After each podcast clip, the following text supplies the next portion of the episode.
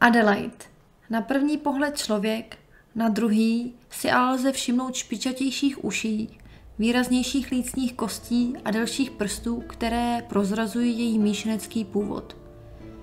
Napůl člověk, napůl elf, oboje a ani jedno. Rozumí a zná oba světy, ale ani jeden jí není domovem.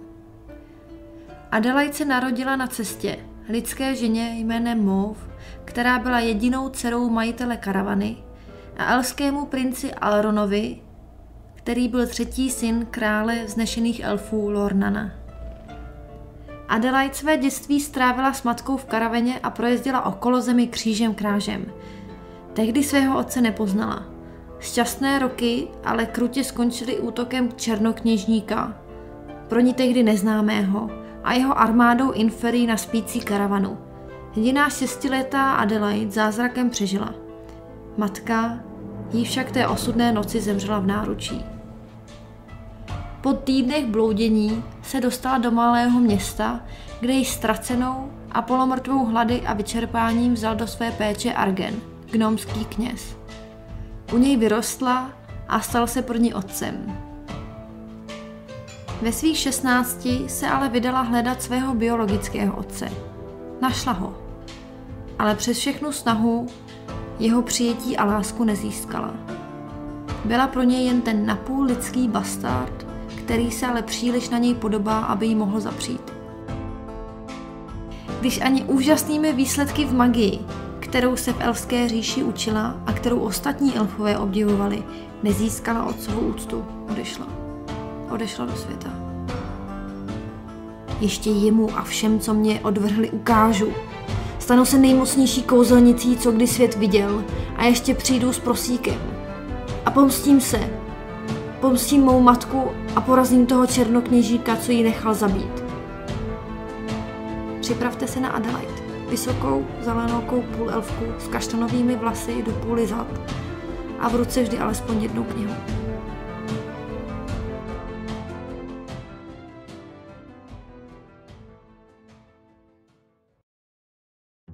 Ačkoliv je náš hrdina Tiefling, Amon vyrůstal se svou rodinou v malé vesničce s lidmi.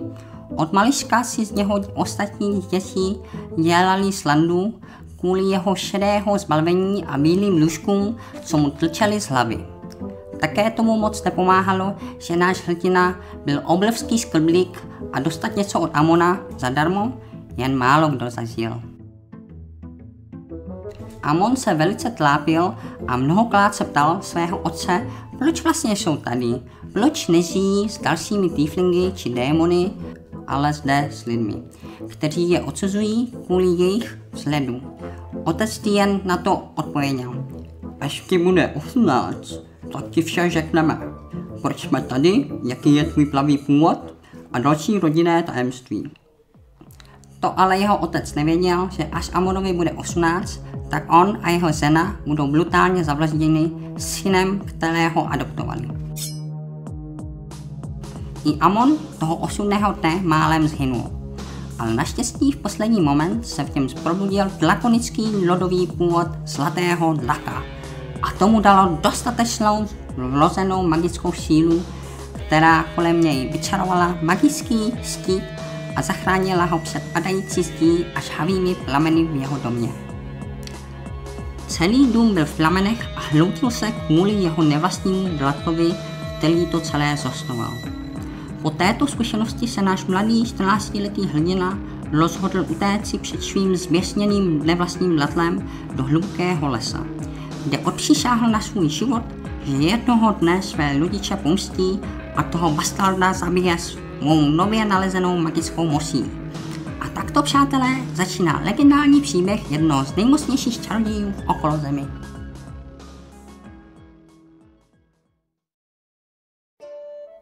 Argen Rokon Aiden Jasný se před necelými 115 lety narodil v horské vesnici Kamínkov. Jeho rodiče, Ronka a Brandol, byli respektovanými členy typického gnomského společenství. Matka byla moudrou kněžnou ve svatyni zasvěcené svaté triádě a jeho otec pracoval v místním stříbrném dole jako mistr horníků.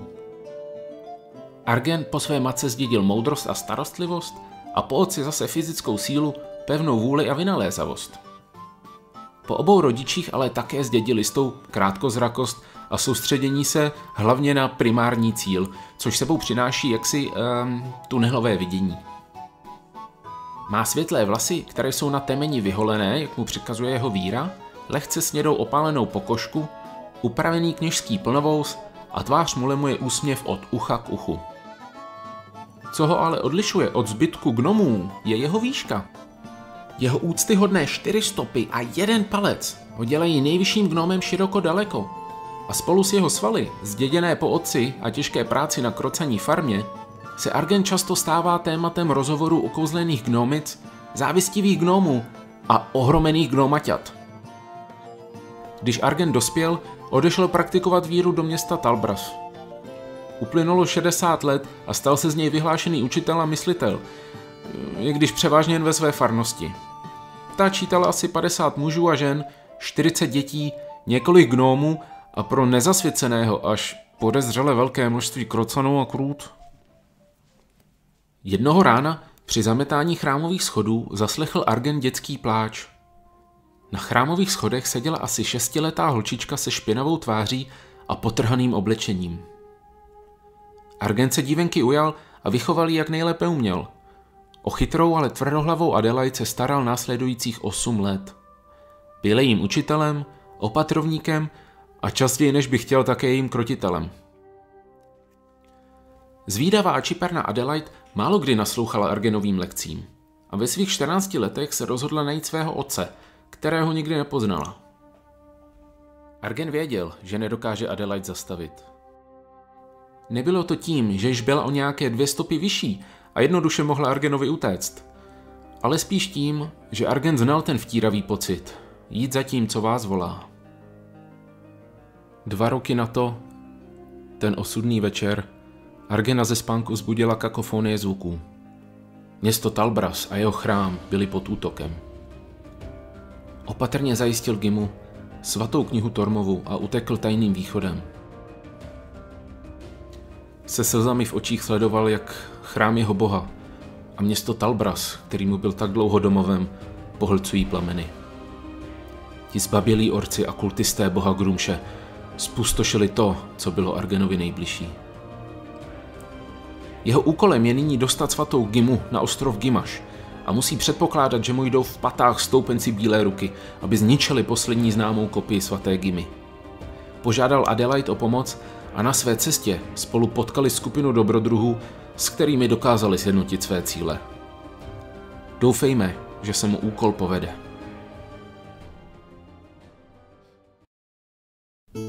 Cornélie Ilianu Cornélie Duha Cornélie je vysoká, tmavovlasá elfka s bojovým a rozhodným pohledem v čele skupiny. Výborná stopařka a ještě přesnější lučišnice. Žije v souladu s přírodou a lesem, kde se narodila. Může nikdy na okolí působit nepřátelsky, je to však jemná, citlivá duše. Když cítí dostatek soukromí, ráda tančí na rose trávy, komunikuje s korunami stromů, ochraňuje život v lese a sbírá kouzelné bylinky. Kromě svých potěšení má však bolesti. Bolesti srdce. Když byla ještě malá elfka, její vesničku uprostřed lesa napadli obři, v čele s hrozivou obrní guch a vyvraždili celou její rodinu. Maminku, tatínka, sestřičku a malého bratra. V její duši už navždy poté zůstala hluboká díra a prázdnota. Bolest, která jí působila nedůvěru a touhu pomstít se. Celý život tvrdě trénovala a cvičila, aby se jednoho dne mohla vydat na výpravu dostatečně silná, tak, aby mohla Obryni zprovodit ze světa, hroznou, bolestivou smrtí. Její prázdné místo v duši však dokázal zaplnit alespoň z části nádherný, magicky vypadající modro-stříbrný jelen Hopper.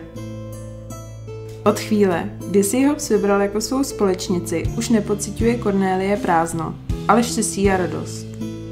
Dokud však Cornélie nepomstí svou rodinu a vesnici, nebude její žízeň po obřím krve prolití uspokojena. Je to těžký úkol a břímě. K tomu jí však pomáhá její skupina, společenství temných krocanů, přátelé, partneři, spolubojovníci. Postavy, za které by Cornélie položila život. Teď už to ví že některé oběti za to stojí. Krocani, její nová rodina. Rodina, která riskuje své životy, aby ji pomohli dosáhnout jejího životního cíle. To není však její poslední cíl. V jejím životě se stala ještě jedna životní událost. Tajemství, o kterém její celá krocaní skupina nemá tušení a kterou si jednou vezme sebou do hrobu. Pokud by se přes to tajemství krocaní dozvěděli, co by se stalo? Obrátili by se proti Cornélii zády? Nebo by to skupinu ještě víc posílilo? Bude to stát za risk? To už musí Cornélie posoudit sama.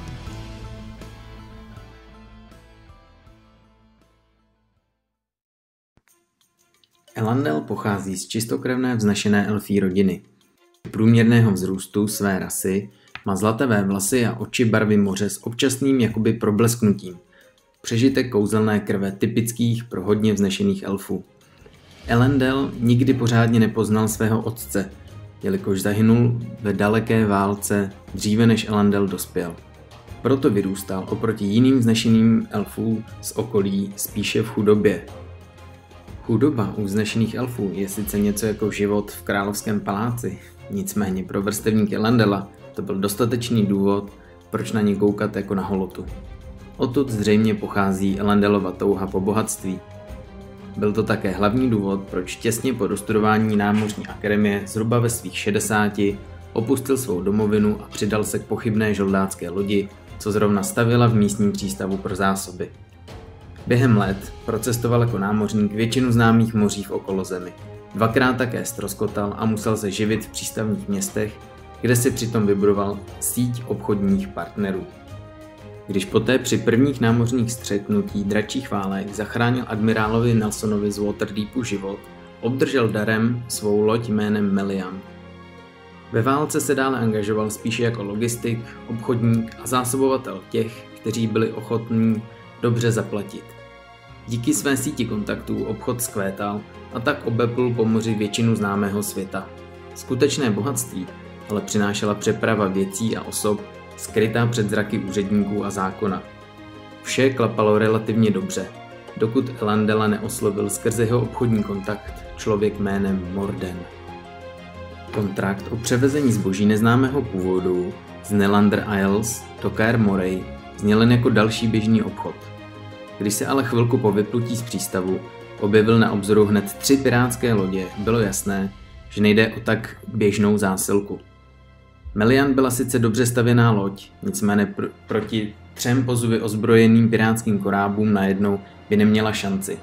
Proto se Elendel rozhodl využít rychlost své lodi, odchyl se od původního kurzu a plul do cíle přes širé moře velkou oklikou. Při soumraku ho ale jedna pirátská loď přeci jen dostihla. Na nože však nedošlo díky pruce se zhoršujícím se počasí. Nocování na moři samo o sobě není až tak zlé, ale ve špatném počasí, které přecházelo v pořádnou boušku, už se Elendalovi střed s piráty jevil jako nejmenší problém. Ve zkratce, Melian se potopila i s většinou nákladu. Elendel se probudil na pobřeží s jedinou bednou z 20, které původně převážel beze stop po člnech posádky anebo dalšího zboží. Další dva dny strávil kopáním a zapamatováním si místa, kde bednu poté schoval. Třetí den se přidal ke karavaně, která projížděla okolí. Jakmile se ale dostal do prvního většího města, už na něj čekali. V bednách totiž byly dračí šupiny a ze zadavatele Mordena se vyklubala černá ruka. Elandelův mladší bratr Lindir byl již ve spárech černé ruky – Nezbývá nic jiného, než začít splácet dluh.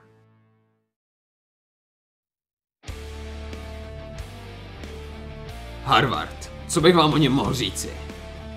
Je nejvyšším členem temných krocanů, má perfektně upravené hnědé vlasy, za tak dobrou práci může děkovat svojí sekyře, a krásně zlatou kůži. Sám sobě si připadá nádherný. Podle Harvarda Okolo země funguje na dvou principech. Na bitvě, sexu a chlastu. Všichni žijí jen jednou, ale Harvard si žije už dvakrát. Padl totiž v dolech plných hnusných temných trpaslíků a život mu navrátila krásná trpasličí bohyně. Harvard miluje dobrou hospodskou bitku a nesnáší zdlouhavé, nudné konverzace. Harvard chce zabít všechny obry, na které narazí, aby pomstil svou posádku, kterou mu obři přepadli a zmasakrovali. Chceš někoho, kdo se ničeho nebojí? Máš problém, se kterým ti nikdo nedokáže pomoci? Neváhej a zavolej si Harvarda. Věděli jste, že když jde Harvard spát, podívá se pod postel, jestli tam je jeho sekira, ale když jde ďábel spát, podívá se pod postel, jestli tam náhodou není Harvard.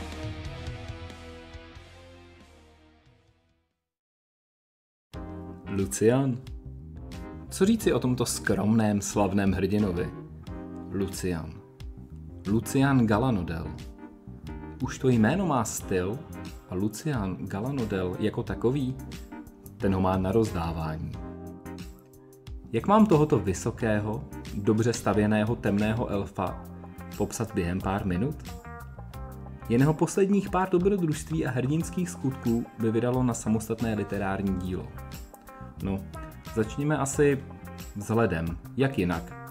Začněme tím, na co je Lucián tak pišný. Jako temný elf má Lucián mírně nafialovou kůži. Lucián osobně její odstín pak popisuje jako dravá sexy lila.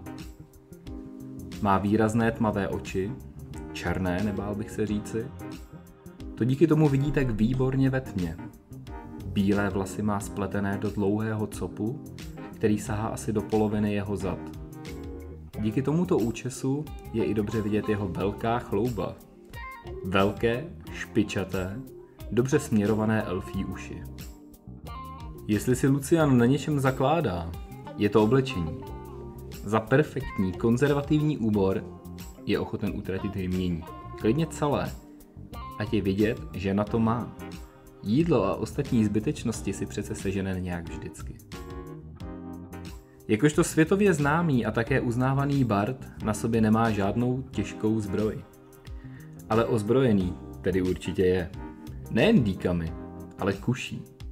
A také hudebními nástroji a svým jazykem ostrým jako břitva. Právě mluvené či zpívané slovo je jeho největší zbraní a prokletím zároveň. Tedy až na další zlozvyky.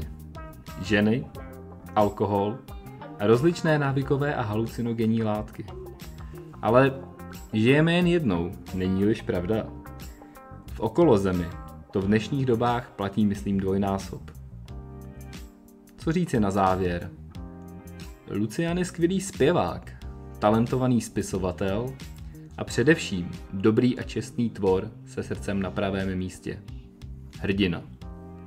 Ačkoliv mu tento titul nebyl nikdy přiznán, všichni jeho společníci cítí, že to on je duší a vůdcem temných krocanů. Chcete-li se o jeho pestrém životě ještě před událostmi, jejíž budete svědky, pokud se s námi rozhodnete zůstat, dozvědět více a svést se tak na prudkém vodopádu plném velké lásky, zrady, pádu a vzestupu, na fantastickém příběhu plném romance a nebezpečí, můžete nahlédnout do jeho soukromí prostřednictvím jeho autobiografického díla. Indilnost Lucian Galanodel Genesis k dostání ve všech dobrých knihupecích v okolozemi.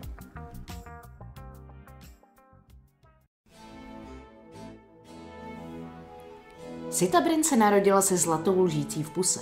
Se zlatou lžící plnou kaviáru z chráněných létajících dračích ryb. Porodní bábě málem vypadly oči z důlku, ale u vznešeného rodu Sitariánů nešlo o nic neobvyklého. Zlatá klec však byla půl elfce s jedním okem zeleným a jedním fialovým příliš těsná. Její spupná povaha a rebelská duše se chtěla odprostit od pravidly svázaného života šlechty. Když se jednou vyplížela z hodiny společenského žonglování s diamanty, ve chvíli, co se její sourozenci předháněli o pozornost učitele, zamířila skrytou stezkou do tajné zahrady, kde nahého v tůně spatřila nejudatnějšího chlapce.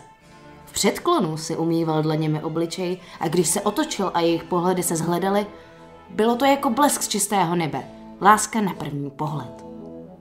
Beze slova si spolu s keře vedle tůně utrhli Bobule Bugalunga a jejich duše i mladá, vysoká, šlachovitá těla splynula v jedno. V ohňostroji barev a pocitů nebyla třeba slov. Hořkost utle tento sladkopeprný okamžik, když oba spatřili svá rodová znamenka. Ona, Citariánka a on, Kordolinián, nemohli být nikdy spolu. Rozechvělá si ta Bren běžela deštěm do paláce za svojí matkou, u které jediné doufala, že najde útěchu. K jejímu překvapení přistihla celou rodinu, jak kuje pikle se záměrem svázat jí navždy s jejich způsobem života. Všichni, včetně matky, plánovali, jak ji provdají za bradavičnatého fujtemuse z rodu Hlenianu. Ač to byl rod nepříliš noblesní, bylo by to strategické propojení dvou velmi vlivných rodin. Navíc jedinému Fujtanusovi nevadila v okolí již známá spupnost Citabren a těšil se na to, až si jí, až mu bude zaslíbena podmaň. V Citabren najednou splál plamen sebezáchovy silněji než kdy předtím. Zvláštním vnuknutím si vzpomněla na příběhy, které jí praprababička vyprávěla jako dítěti. Příběhy o The Great Old One.